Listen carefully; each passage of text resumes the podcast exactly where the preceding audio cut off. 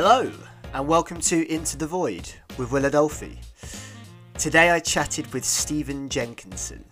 So, Stephen is an author, a canoe builder, a farmer, founder of the Orphan Wisdom School. He spent 20 years working in palliative care and he's been touring the world for the last five years in his band. Um, this one was a genuine dream for me. After researching Stephen's work heavily for the last year, to actually speak to the man himself was just an absolute treat. I felt like I was in the presence of an elder wondering about life, and all I could do was just sit in awe and learn as a student. so it was a real privilege to chat with him, and I really hope you enjoy it as much as I did. Without further ado, Stephen Jenkinson. Well, thank you so much. We'll get straight to it. I Okay. can't tell you how excited I've been to to chat with you, Stephen. Um, You're very kind. Well, thanks. I hope I'll, I'll try to keep up the standard. well, you've set a high standard from what I've seen, so yeah, I'm, I'm really looking forward to it. Um, I'd say about just to introduce you to, well, my listeners. Um, about a year ago, I was I was listening to a podcast, and it was obviously with yourself, and I was on a train, and I remember it very distinctly. I can't remember what you were saying. but I do remember feeling absolutely riveted by the story you were telling, and and also very uncomfortable at the same time, which I'm sure you get rather a lot. Um, It's true, but I, I've never heard it as anything other than an unwilling compliment. mm, oh, it's a compliment. It's Ah, yeah. it's a compliment for sure, and that's why I say it. Um, it your story it's struck with me. Uh, it stuck with me for a long time, a long time, and I didn't finish the podcast. I was eerily unsettled, and and I didn't want to touch the topic again Right. Hmm but and I now can draw or maybe perhaps a correlation because the next time I, I looked you up was during uh, our lockdown when it first started, and I don't know whether that was a coincidence or not, but that is when I I actually read your book Die Wise, and um, I a couple of podcasts ago I did a podcast to our listeners. I, I read some quotes and I, I went through it because it is the most profound book I think I've ever read, and I have grappled with it for many months now, and so my I know that there's a, a good few listeners who are rather excited to have you on a couple of mm. episodes later. So that's that's why I was so excited. But I just want to tell you how grateful to I am to have you here today because to have chanced upon your work in, in my lifetime, I, I do feel very lucky to have discovered it because, yeah, as I think we're going to get into today, I think it's just incredibly enriching and very engaging. So mm-hmm. let's let's dive straight in. Um, okay. It's no secret you've you've lived a very interesting life. I mean, alongside your your master's degrees in social work and theology, you're you're a farmer, a canoe builder. You've won an award in architecture. You've worked extensively in palliative care, and you're essentially the lead in a band that's been touring the world, which we're definitely going to touch upon. Um, and alongside, you know, the books that you've written. So I've just, I just love to start, perhaps with your journey into palliative care and what it was, Stephen, that that drew you to this this line of work. To be honest, nothing drew me. I didn't know the thing existed uh, until I was into my 40s. So it was no, there was no hankering. There was no, you know, keeping me awake at night. How can I get in? Uh, no childhood dream of sitting at people's deathbeds. Yeah. Nothing of the kind. No. So I think if I were to insinuate a story from the way it happened, uh, I would probably say something like, I was being readied without my consent, uh, without even being um, uh, notified, never mind consulted. and uh, that readiness somewhere along the line apparently I, it was i was ready enough or i was as ready as i was going to be maybe. And uh, the thing suddenly leapt out of the closet and uh, draped itself around my neck and had no intention apparently of letting go that's the way i tell the story now if i if i were to try to make sense of the thing that i had very little uh, part to play in its initiation or or in uh, in the early going and that and you know given all of that I, I hope that doesn't sound too self-satisfied but No. I mean, there's no sense. There's no sense lying and pretending that I wasn't in the the general zone that I was supposed to be in by that time in my life. I clearly was because when I ended up in the first home of the first dying person who turned out to be a physician, and um, I knew what I was doing there. I'd never done it before. But I, I don't say that I had nothing to learn. Certainly that's not true. But, and it's not a matter of confidence, it's a matter of uh, something like uh, vocation. Uh, simply, the vocation had uh, claimed me and proven itself to me by not abandoning me when I sat there in a most intimidating circumstance with a dying physician surrounded by the nameplates from all the professional organizations and all the offices that he inhabited over the course of his life.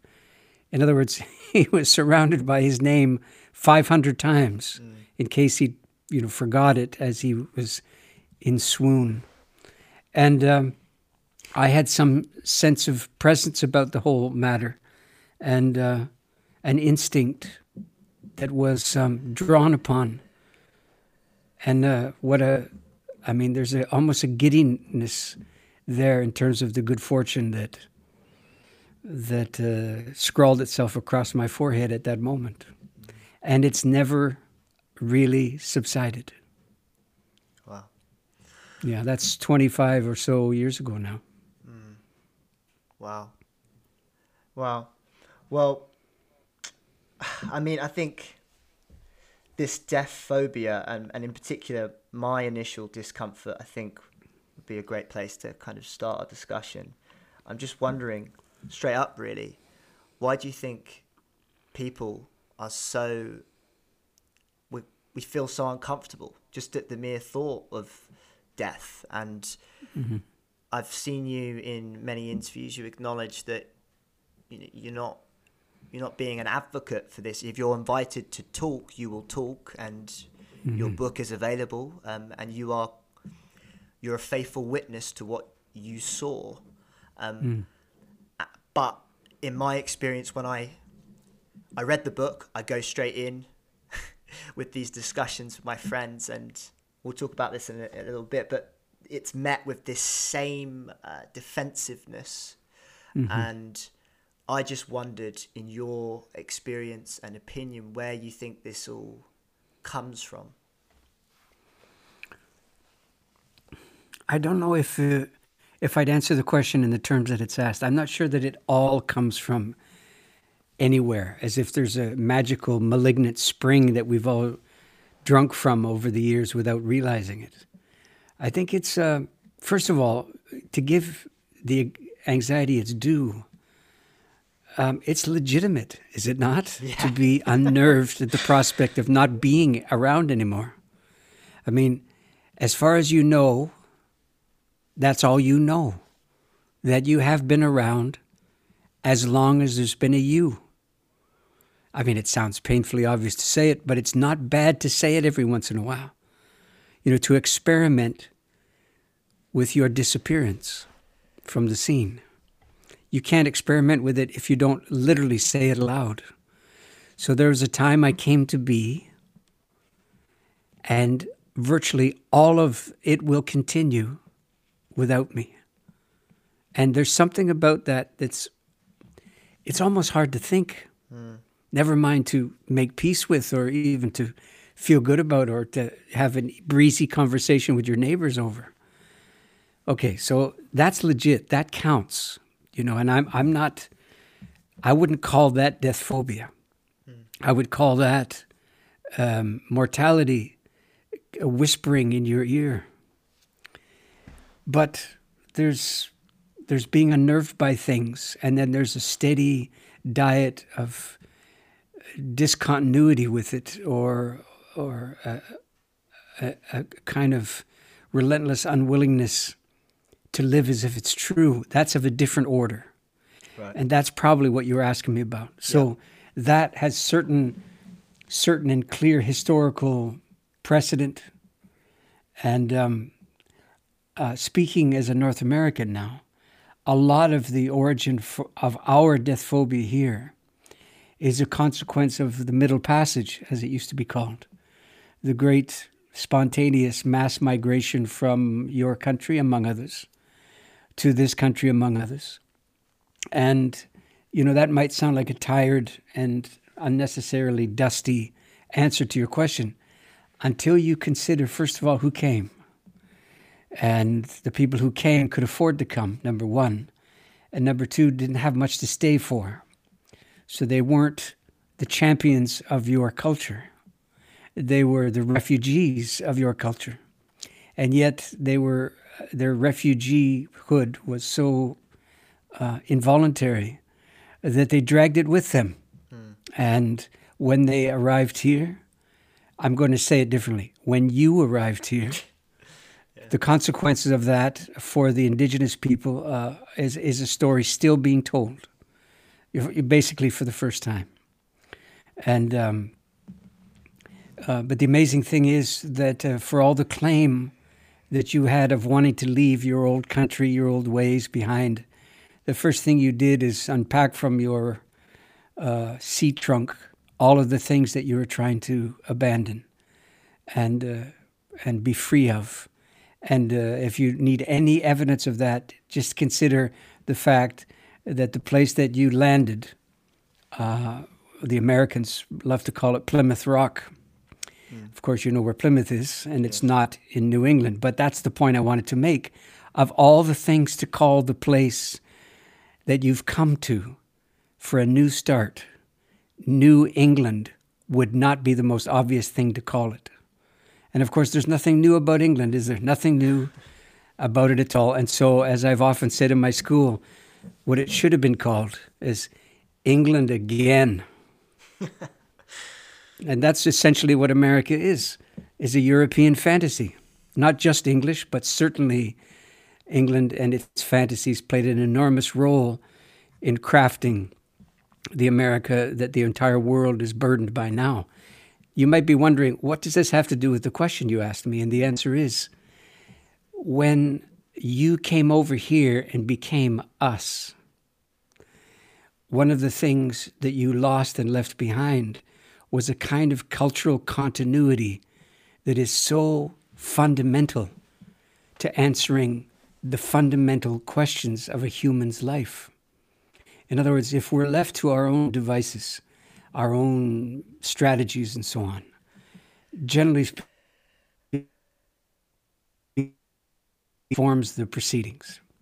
When you are on the receiving end of a cultural continuity, no matter how how patchy it might be over the centuries, still the continuity itself has some reassurance about it. And you are on the receiving end of a sequence of stories and understandings and ways of life that give your life its reasons and purposes and directions mm. and gives your death its full un- meaning and understanding and place.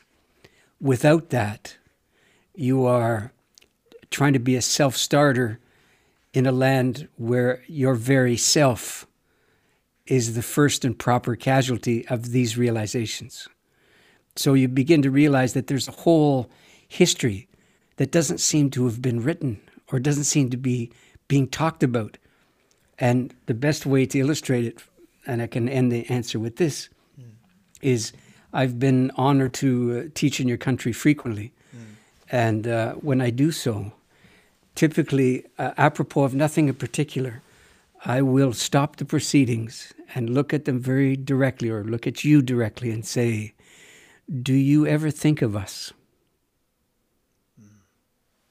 And virtually to a person in that room, they will look down in an embarrassed way, or they'll look out the window, or they'll look at the ceiling, or they'll look away, or they'll wish I hadn't asked, or they won't know what to say. But we all know what the answer is. The answer is no. You never think of us. Hmm. And so the next thing I say is, now ask me if we ever think of you. And the answer is all the time. Well, I'm very intrigued because this, and thank you for distinguishing, um, because that was really important. Um, I know that you're a, you have such a keen eye for language, and I've always. I'm trying to that. take care of your language, man. You're the mothership.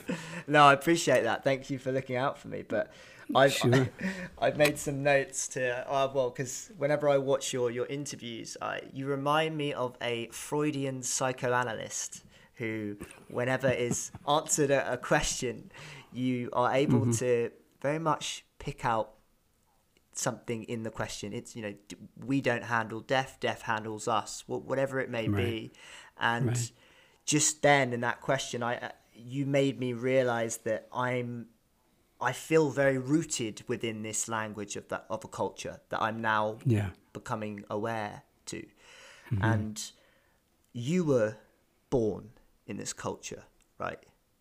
Um, and you then had your experiences.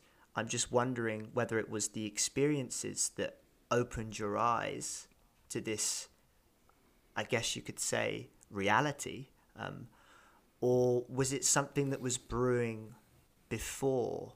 Um, I'm just very intrigued to see whether it was a turning point for you, um, mm-hmm. whether you went from someone who was steeped in this language that we have, that I have. Um, how how did you get to, well? How did you get to writing a book like Die Wise? I guess that is my question. Mm-hmm. Mm-hmm. Or your question could be better stated. So, how did I get like me? That's a very simple yeah. way of saying it. Thank you, Stephen. Yeah. Take the questions. Sure. Um, well, you know, I'm a I'm a mosaic, right? I'm a, a sort of conglomerate.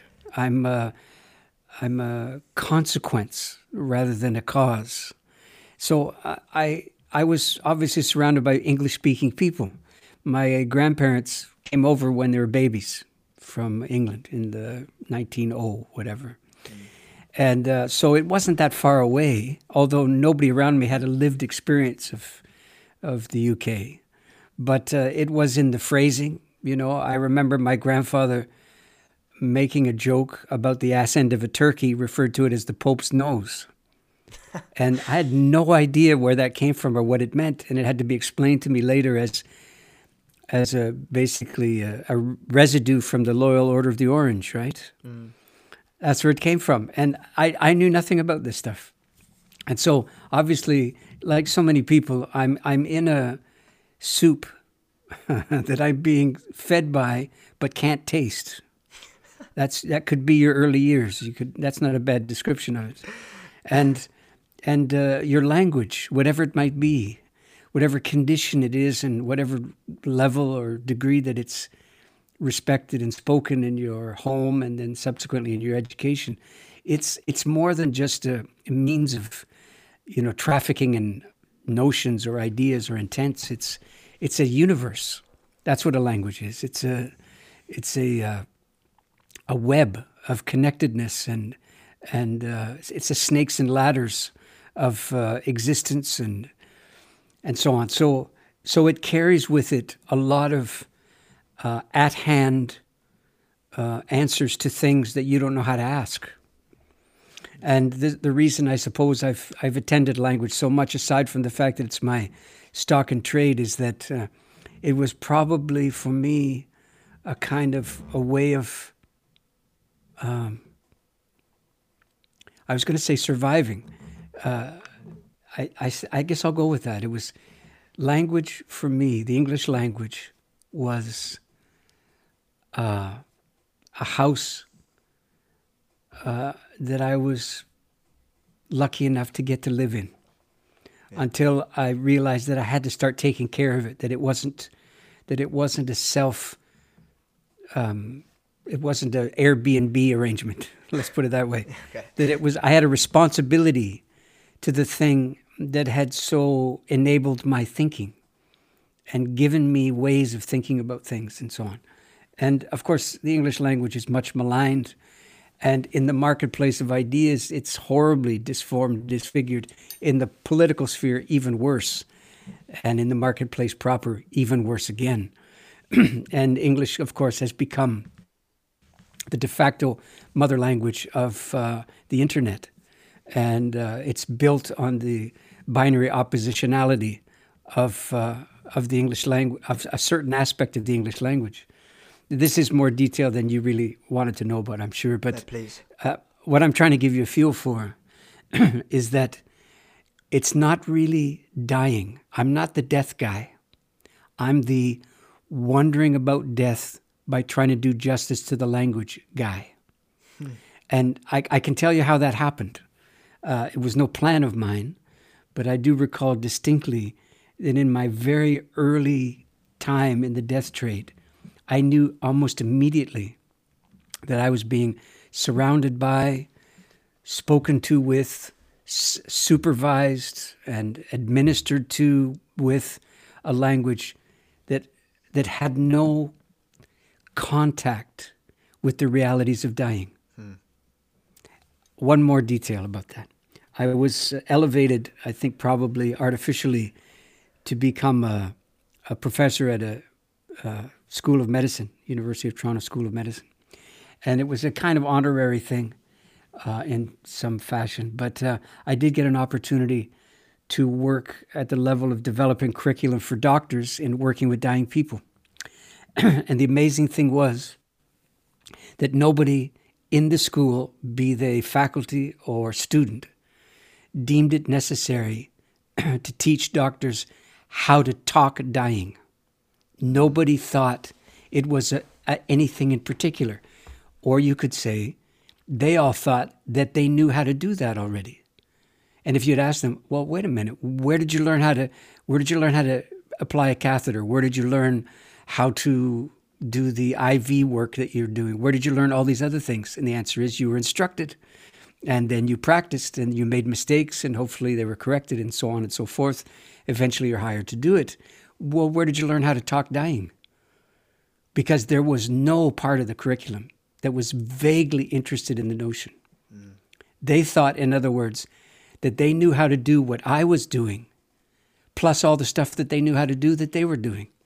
As if talking death with dying people was a foregone uh, skill that anybody with an inclination to be there already had. And I'm here to tell you, nothing could have been further from the truth. So that when I was instructing, I, one moment is, is particularly memorable. I said to them, Which organ in your body is most heavily employed in the application of palliative measures to dying people?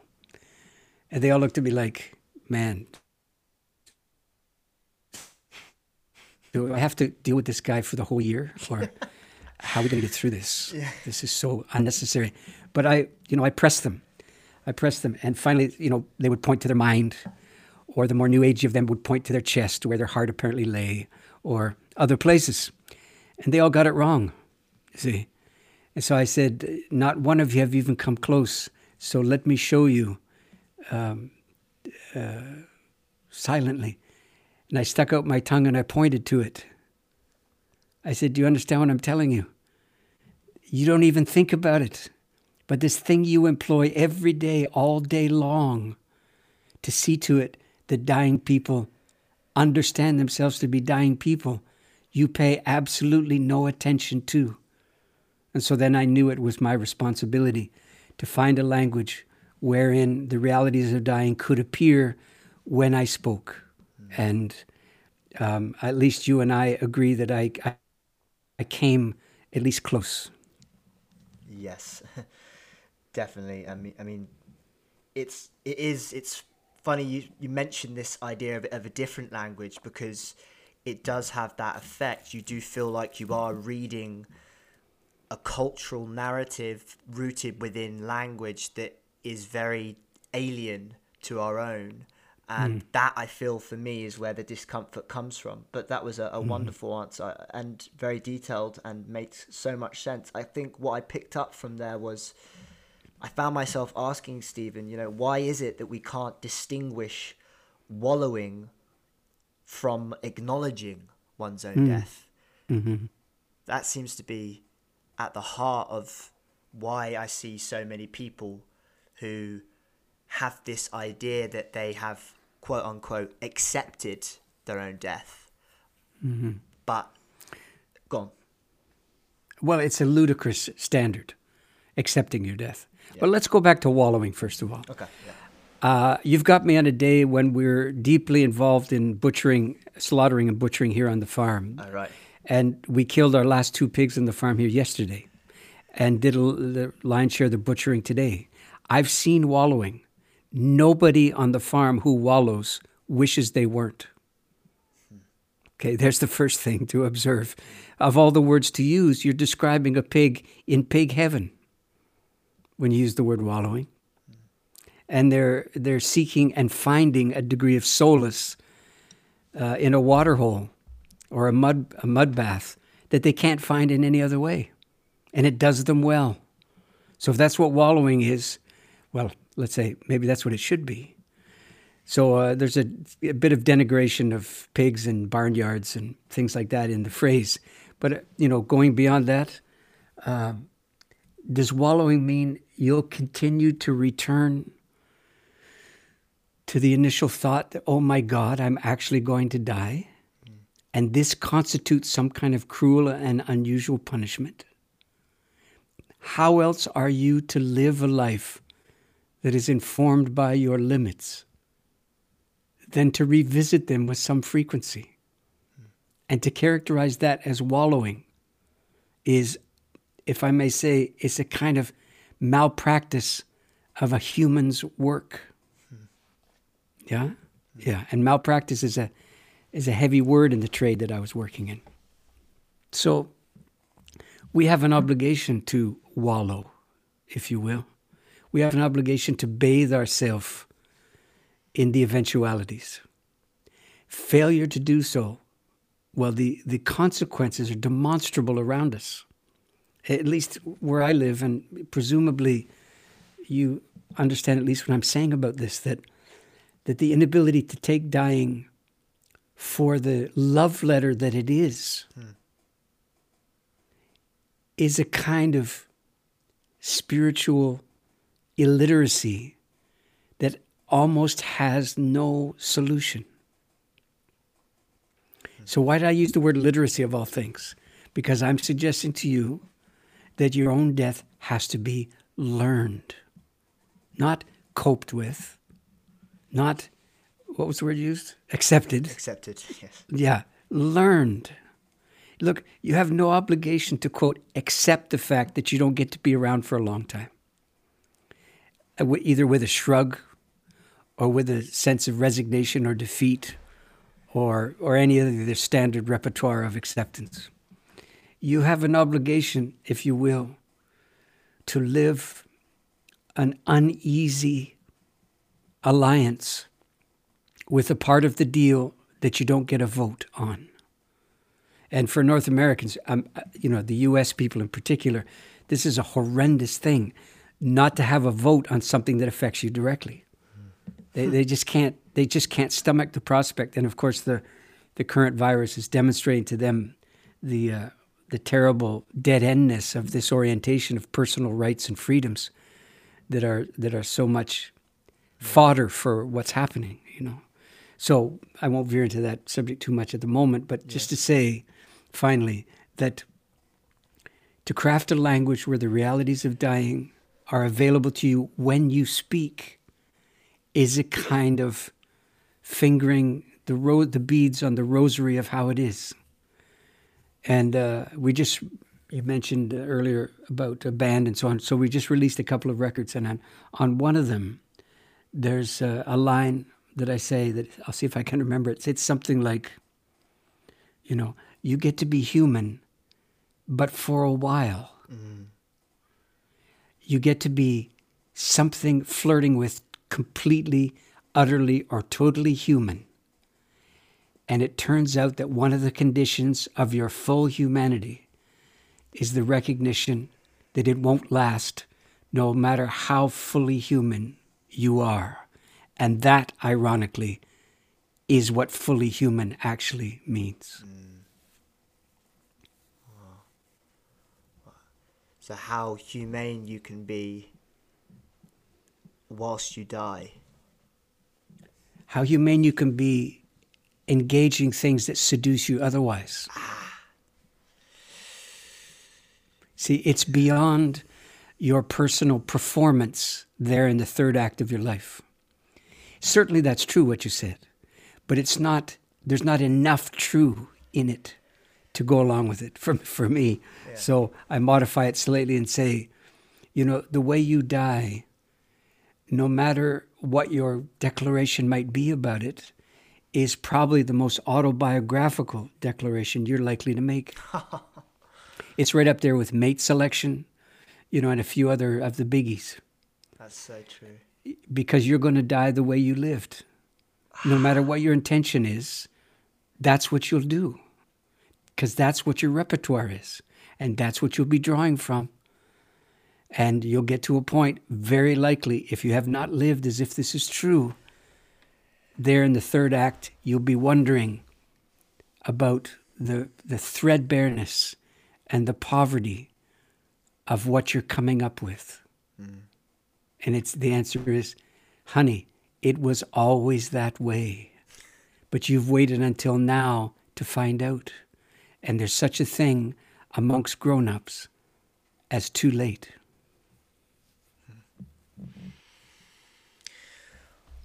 I remember hearing you say, do humor me, this is going to be a paraphrase, something like, mm-hmm dying could either be the, the last manifestation of everything you know to be human or the undoing of every manifestation you know of what it means to be human. Mm. And it's rather strange because when I read that, I found myself asking, well, what does it mean to be human? Mm-hmm. and that's my prompt, hopefully. Yeah, that is your prompt. Yeah. exactly. So, you know, you've brought the two words forward. So let's ling- linger over them for a moment.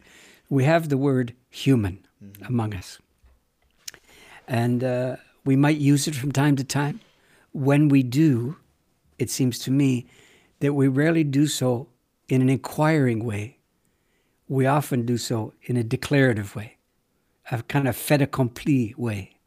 So, as if we all know what human is, as if we're all human all the time. Now, if that's true, I'm going out on a limb here and we're going to lose some listeners. but what the heck? It's fun. If that's if everything I just said is so, why do we have a word in the English language human with an e on the end? If you're willing to know it for what it is, you'll recognize a confession in that addition of the letter E. And what's it confessing? That humans are capable, more than capable, of not being human. And so we reserve the word humane for the times when we're being human, and inhumane for the times that we're not. So here's a question When we're not being humane, are we human in those moments? And if we're not, what would you call us then? Wow. Yeah. In other words, I'm talking about the 20th century, just for starters. well, right? Well, I don't think many. And I'm talking about. Uh, sorry, uh, I'll just no, finish please. this. Uh, and the other thing I'm talking about is is very much what the two records we just released are about. This concern that I that I continue to be visited by and, and claimed by, what kind of world are the people of my age group leaving to the people of yours? Mm. What have we done with the garden that was entrusted to us? Huh. You see, how can we claim, for example, having been such extraordinary and unashamedly beneficiaries of what was available to us? How can we, in good conscience, look out over the full display of our performance in the last 40 or 50 years and look your generation in the eye while we're doing it? I mean, but really, you know, without a, uh, excuse me, without being defended, self-defending, without explanation, just recognizing that whatever we come up with doesn't change the deal. And the notion that we can be readily forgiven by young people is a deeply unexamined proposition by people of my age. And people of my age are clamoring to be recognized as elders. Jesus Murphy. Yeah. Well, it definitely seems like not many people are thinking about a time when they're not going to be here.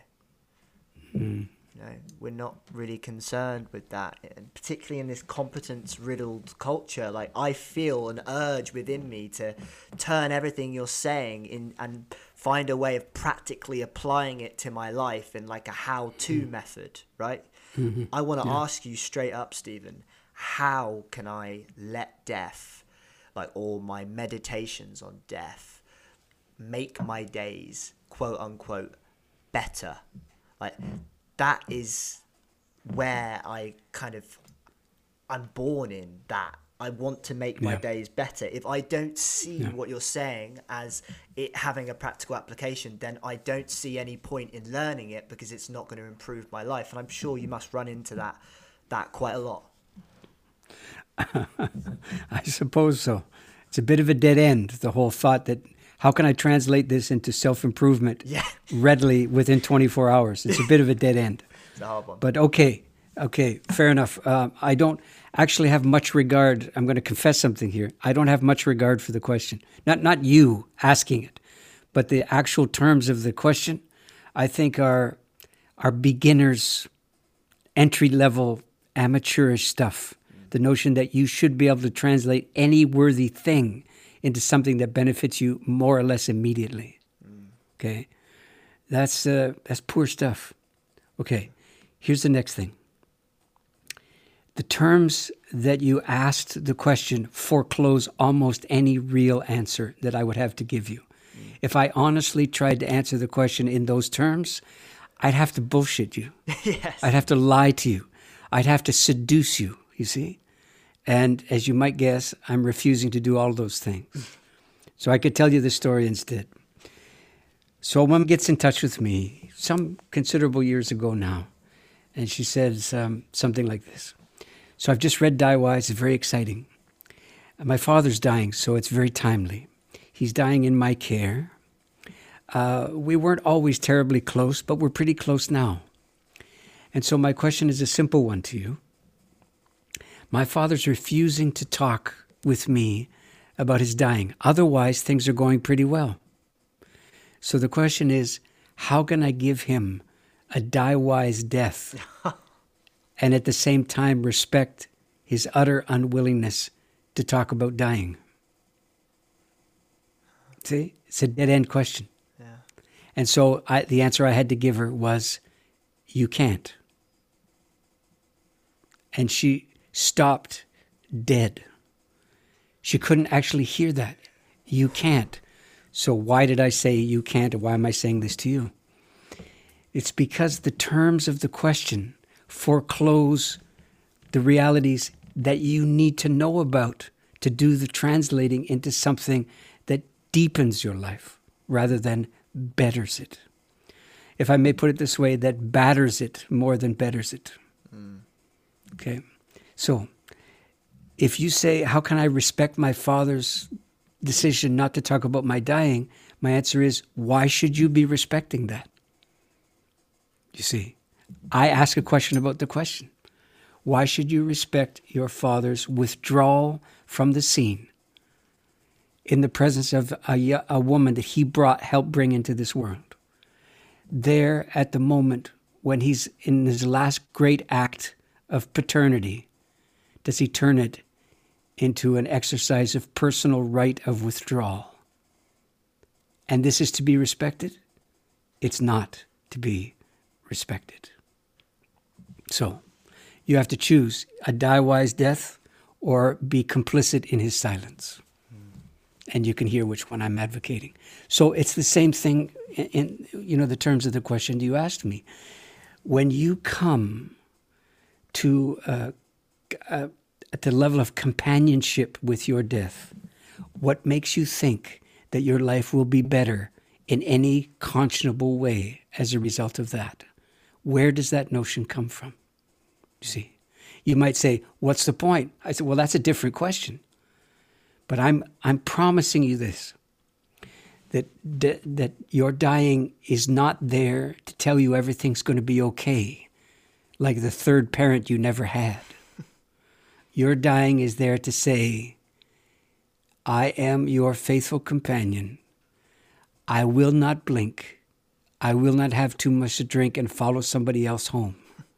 And when the time comes, I will be sitting at the end of your bed when no one else is looking, asking you whether or not you have any questions. Now, we can get to know each other well before then, but that's up to you. But understand that getting to know me will not make you the life of the party, will not give you an inalienable sense of well being that will sustain you and make you happy. Your death has no obligation to entertain you or to reassure you. Your death comes to you asking things of you, not doing things to you. It's time to be a grown up when you're dying. Oh. Yeah, it's I can you imagine? Can you imagine having small talk about this? Oh, it's not much. Can't be done. Cocktail party topic, and I'm not going to lie, Stephen. Now's probably the right time to mention that after reading your book, I did try to bring it up on a, a first date, and yeah, uh, it didn't really, yeah, didn't really go down well. Um, no, but I, I was saying that last question um, in the awareness of of how it was a stupid question, but Okay, that, I didn't say that it was. No, no. Okay, no. just so we're clear. You may characterize it that way, but I'm not.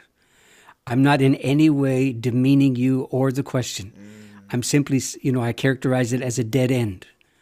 It dictates the terms of its answer. It it handcuffs me by obliging me to agree with you that your dying is supposed to make you feel better and have a nice day. And so I, you know, I very clearly said to you, it has no such obligation. Mm. It's not to say that it won't happen from time to time, but that's not what it's there for. It's there to deepen your days, not to distract you from them. Do you think that part of the reason that I'm, let's just use me as an example, make it personal, I'm so obsessed with this bettering and I can't make sense out of something that isn't going to better me, so why would I do it? Um, that comes from ha- my relationship with pain, really, and sadness, and how I don't, mm-hmm. I don't really, and this is me initially before kind of grappling with these ideas. It's definitely shifted the way I kind of talk about these things, but that brings me to grief, which I'd love to touch upon with you, and and also talk about your, um, your new music as well at some point, which we will get to, but yeah, I, you mentioned in the book we need grief practitioners, mm. and this not just, grief teachers, not grief teachers, until they become the same thing. Until they become the same thing, and how grief is a skill. This blew me. This blew me away. This bit of the book, uh, particularly because I was approaching some grief. Actually, um, I had no idea, and that and you know this saying that you have as well, which I'd love to use as for your next prompt. Um, and again, please correct me, but you say grief is a way of loving that which has slipped from view. Mm-hmm. And therefore, loving is a way of grieving that which is yet to do so. Mm-hmm. It's that second bit, Stephen, that Mm-hmm. takes me, a, well, still wrapping my head around it, but to me, it indicates that loving, in a sense, is a recognition of the temporary nature of existence. You got it. No recognition of that kind, no love. Hmm. It could be other things, okay, and, and no doubt it is. Could be fascination, could be rapture, could be hope, right? Could be seeking after shelter in a storm, could be, you know, 15 or 20 completely legitimate and admirable things, but it ain't love if there's no end in it. Hmm. And of course, if you think about every friggin', you know, holiday card or eh, eh, you know any of the any place where the culture gets to you know write a 10 second remedy that includes love invariably it'll suggest that love will just make you feel better. It'll just it's just like that. It's just magic. It's the greatest thing. It's it's crack cocaine without the hangover like it can't be it doesn't get better and so on. It, and it you know this is this is deeply disrespectful of the project of loving right? so yeah i mean I, I like the waltz aspect of that that parallelism that you quoted. I hadn't thought about that for a long time that that grief is a way of loving. I mean it's very rare that people will object to that And they recognize in their own sorrows a longing after somebody who's dead and gone for example? And they recognize love in that longing and properly so because no doubt it's there.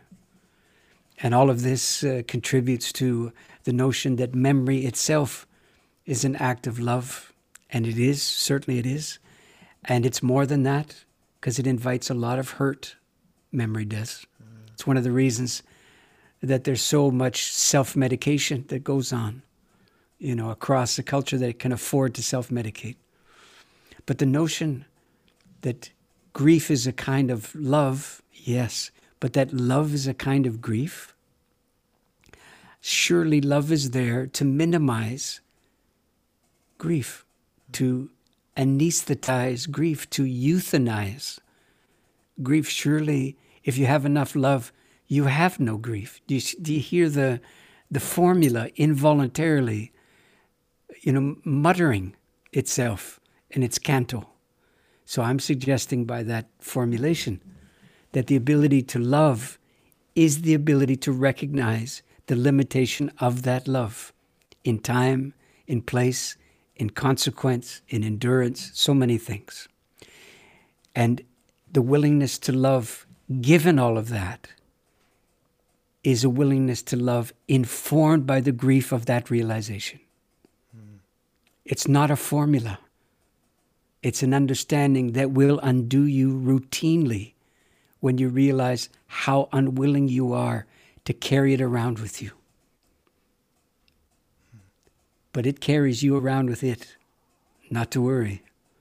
And eventually, you get more opportunities than you wish you had that life will deliver to you to recognize the kinship between love and grief. They are kin, one to the other, and you are the child of both once your heart learns that the solution to heartbreak is not less heart and therefore less brokenness.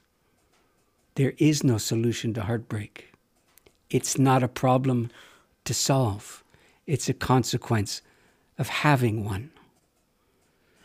Leonard Cohen, countryman of mine, and uh, gifted in the language in ways that most of us can't dream, wrote an entire song about this called There Ain't No Cure for Love. Yeah, exactly. It's not a problem to solve, it's a skill to be cultivated.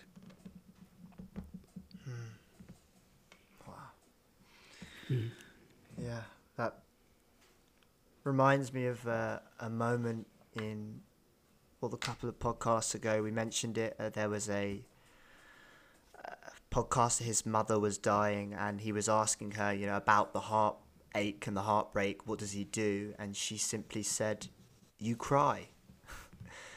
and mm.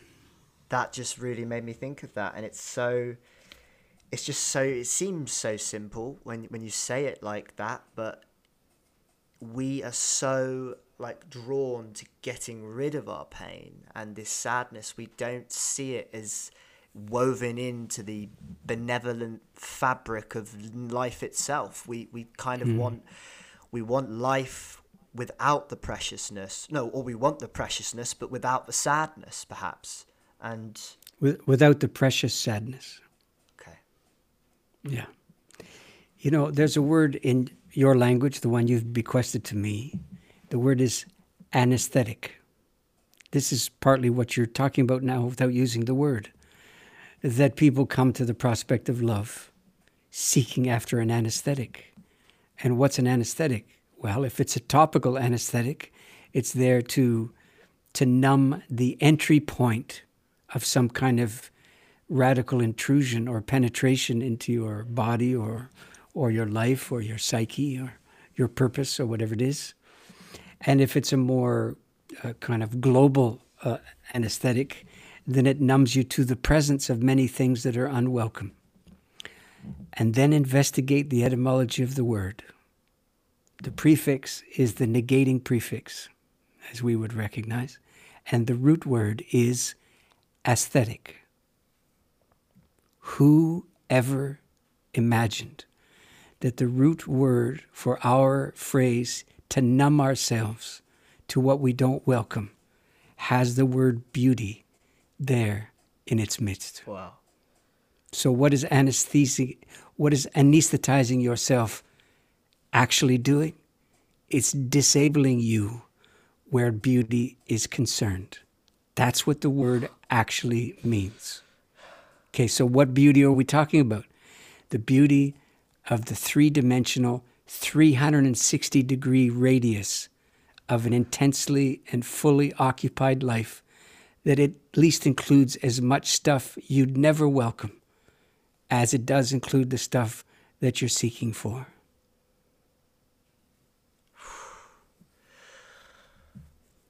Wow.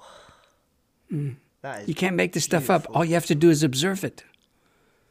That is so you beautiful. Isn't it? it's wondrous. That really is wondrous. Mm. Um, mm. I have to I have to ask this question because I while I have you here, um, one of the things that I was trying to grapple with as as I was reading your book was in my head I was like, well, no, this isn't a you're not making the point that we should get rid of medicine. Um, I remember hearing that you were a meningitis survivor as a child as well, so I know that you're not right. advocating for that at all. But in my no. mind, I was asking the question of, well, when is it? When do we say, okay, this is my time to die? Mm. When do we start turning towards death? Because there's always that chance, isn't there, that you might well, you might survive this during the, and have a little bit, quote unquote, more time. Um, so mm-hmm. I just wanted to put forward is that's not a good way of saying the question, but do you get what I'm leaning into there? I, I think so. Great. Yeah. Okay, so the notion that there's such a thing as your time to die is an important thing to isolate from what you were asking about. Yeah. So let's, you know, for the sake of the people listening, let's just let it stand there for a second there is such a thing as your time to die. There's also such, such a thing as the technology currently available to thwart that fact. Okay, so there was a time when you didn't have, quote, a choice, and that's called most of human history. And suddenly we have this chimera of a choice, this ghost of a choice, this desert demon of a choice that pretends that it's offering us more. What it's offering us is more death. Hmm. Death on the installment plan. See, That's what the more time will be lived in the presence of, you see. But nobody says that, do they? When they're talking about more time, it, they're immediately picturing more time with the dog in the park, more time with the grandchildren, more time to play and frolic and cavort. Well, maybe, maybe. But if your if your body is already to a certain degree visited by temporality, just the passage of time, the chances are very good that you will have an increasingly constant diet of the consequences of refusing to go along with the deal when it came to you. And nobody says that, do they? That's not on the prescription pad, is it? That's not what the helpful psychological practitioner is likely to say to you. God, wait a minute. You had a chance to die on schedule and you didn't? What were you thinking? Nobody will say that. well, I would probably, and not have a job, you know, the following morning. But, but it is an absolutely legitimate consideration for a grown up. Yeah, know, I've used this phrase a few times now. A grown up consideration is there's such a thing as your turn. What if everybody got to live as long as they wanted? What would this world look like then? You see, what makes us think that the world is here to sustain our refusal to, to turn the page and be overtaken by the you know, procession of days? Mm. What makes us think that there's enough in this world to indulge that in us? What makes us think that the refusal to die is not one of the more inhumane steps we take in a human life? So, there it is. See, there's no should in that, no? There's nothing you can translate into another kind of religion. It's still something you have to wrestle. It's not easy. Would that there were real guides about this instead of sort of teachers about it, that there were exemplars. But all the exemplars of what I just talked about are dead, aren't they? Or in the act of dying as we're speaking right now. And so you don't get to, you know, hang out with them. What you do get to do is hang out with their brief but intense example.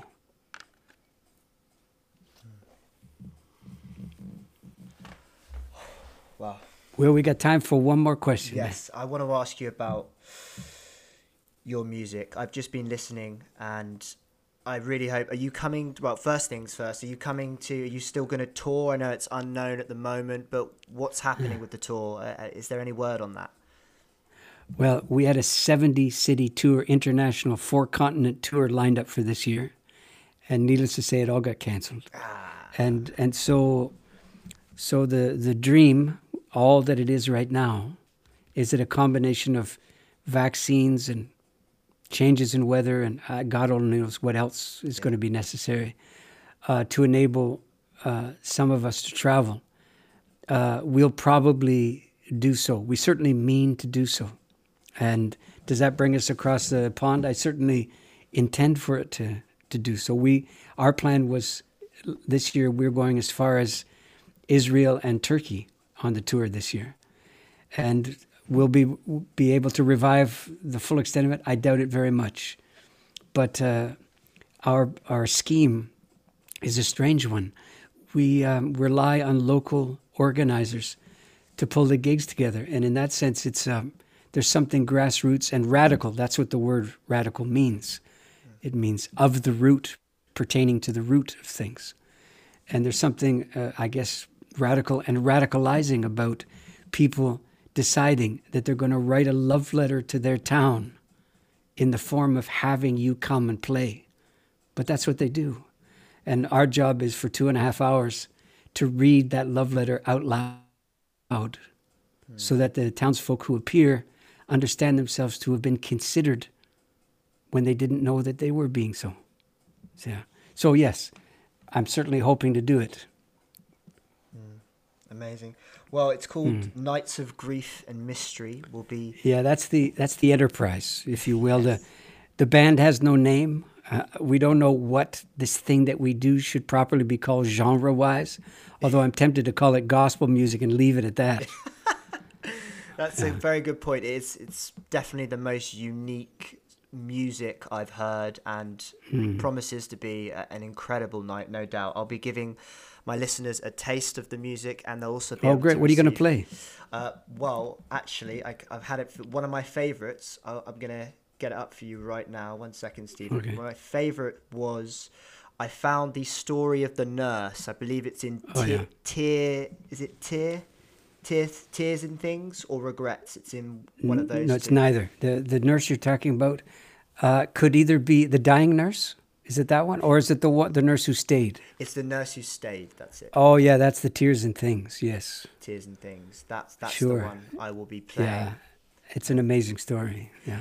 It really is. But just the Yeah. combination. And I just before you head off, I'd love to hear about how, just very briefly, uh, just the short version of how you came to co- collaborate with Gregory. And it's just yeah, I don't I don't know how one would would find that collaboration. It's very unique. Yeah. I'm not sure I found it. it's like, you know, the old uh, saying that uh, about romance uh, that I chased her so hard that she finally caught me. Yeah. See, it was something like that. I I had no desire to be a performer. I'm a shy person and I don't come to it easily. And but I had less desire to collaborate. so Yeah. it make it makes me a Leo obviously and uh, and nobody to have, you know, collegial fun with. But this guy uh, you know, we met by accident and it was clear from uh, his music that he had his feet uh, firm, and we would be- actually be able to collaborate rather than one of us accompany the other. And the collaboration has been magical, and it's been a deep challenge to us both. And uh, and then to perform, oh, which we've done now for five years, uh, has been exceptional. But but these these latest two records, uh, we have three out now, but these two have come out together just last week.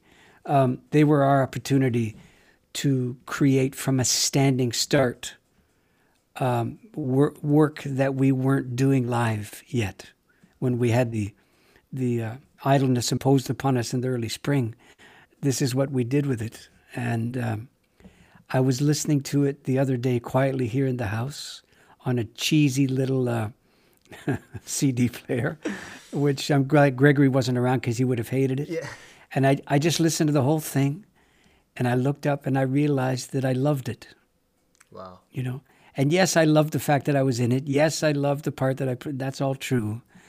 But I just love that it's in the world and that it's unapologetically taking its little place uh, and, um, and proceeding otherwise.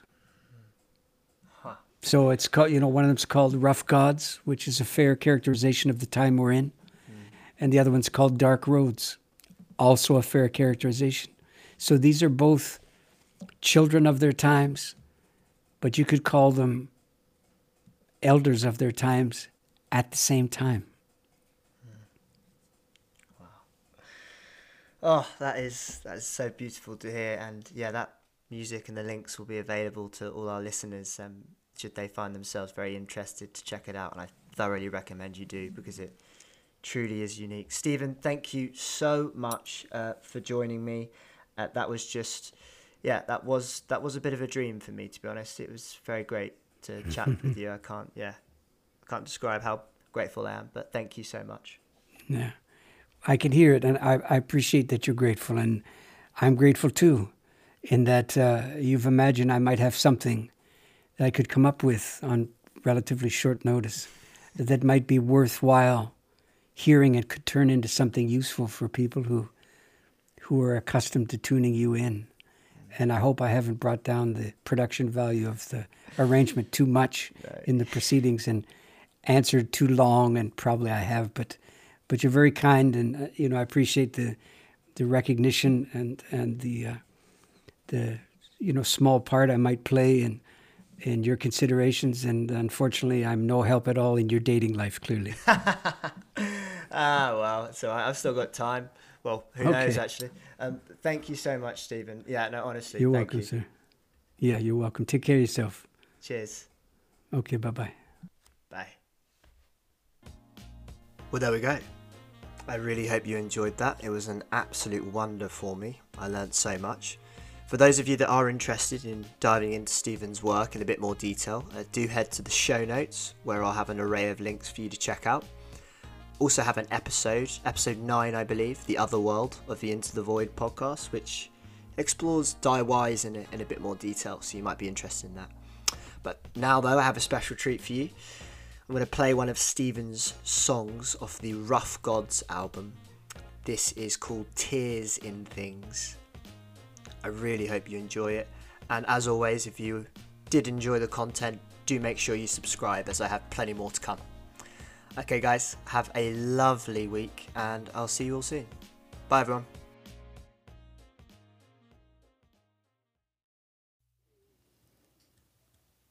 We leave a hole when we come here, then we leave a hole when we go. And then it happens again, and that's life. Now, there at the beginning, it's all feminine. That's how wild it is.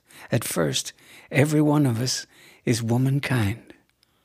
That's how life begins.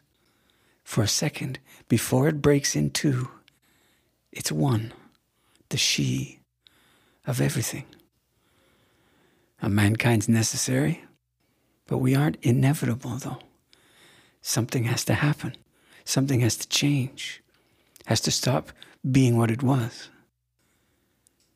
If you're born a girl child, you've a rumor swirling that you had a home and you had belonging once. And there's proof there inside you, a rudiment of that old watery house there in your middle.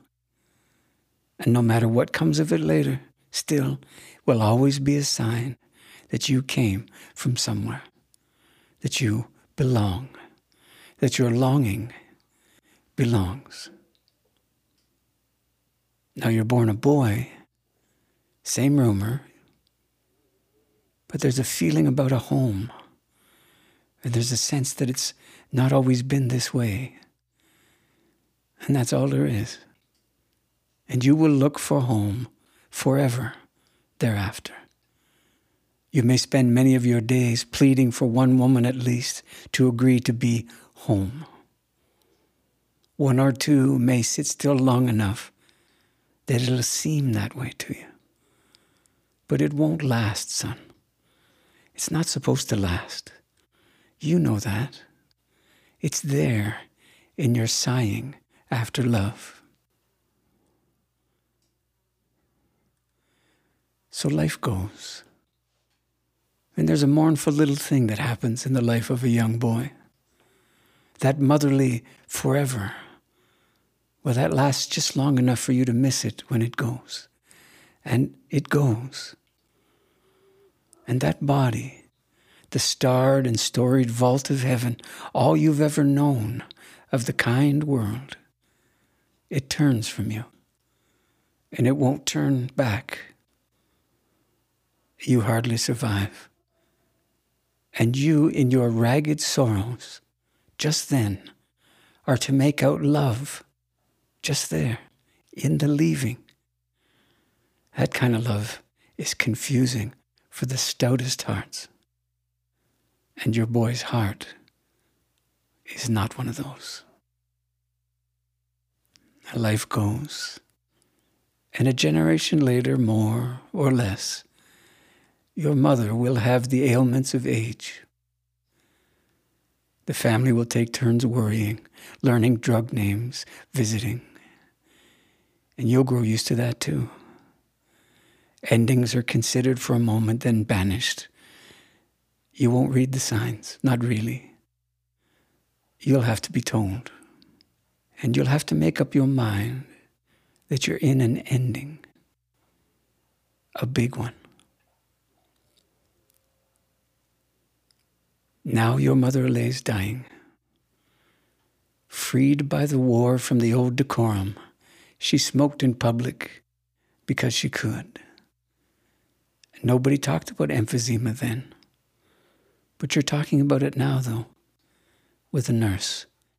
She takes you into a room down the hall, in private. She tells you you have to stop suctioning. You have to stop everything. She's emphatic.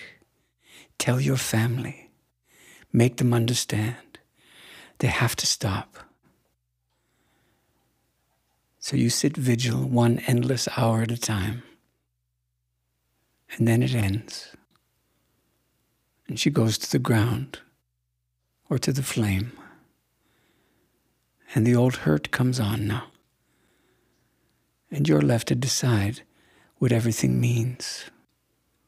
Well, it means that you're an old orphan now. That's what it means.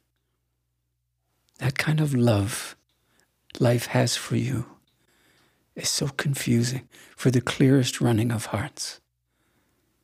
And a man's heart with his mother dead is not one of those.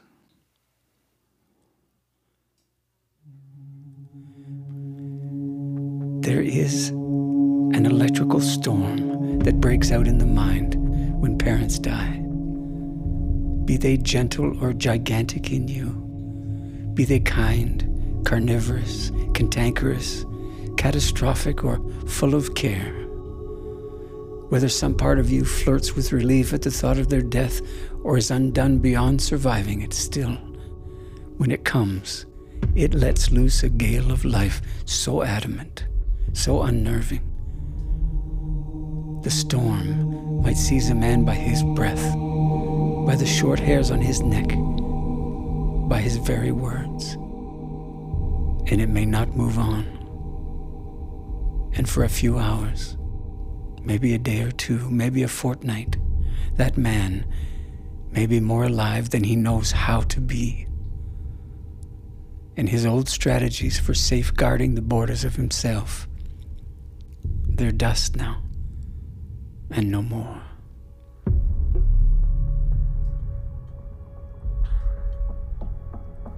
In the heat of all that, in the storm of the heart, well, you'll have your mother's wake.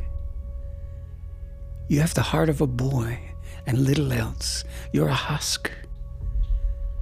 And you'll have her wake. And there'll be the sleepwalk of stories and the I'm sorry for your loss and she's in a better place. But there, amongst the stories and the slow gin and the guests. There'll be the nurse that helped you more than you knew. Bring your mother across the line and see her down those long few days ago. You're a particular sort of man just now, an unguarded man. And she's seen so much of you, and she's a witness to that. So you'll fall to careful, whispered sorrows and thanks between you, and stories from the long midnight wait and the vigil. And she is the truest woman that you've known just then, the only woman that you've been known by like that. And she knows that, or some of it. She can see something of you rise to her that you can't see and won't see. So the guests will leave to their lives and their ones and their twos, and she doesn't leave with them. You know next to nothing about the motherless magic of these days, but you know that she won't leave. You rise to put away the glasses the bread, the wine. And there's the night there between you.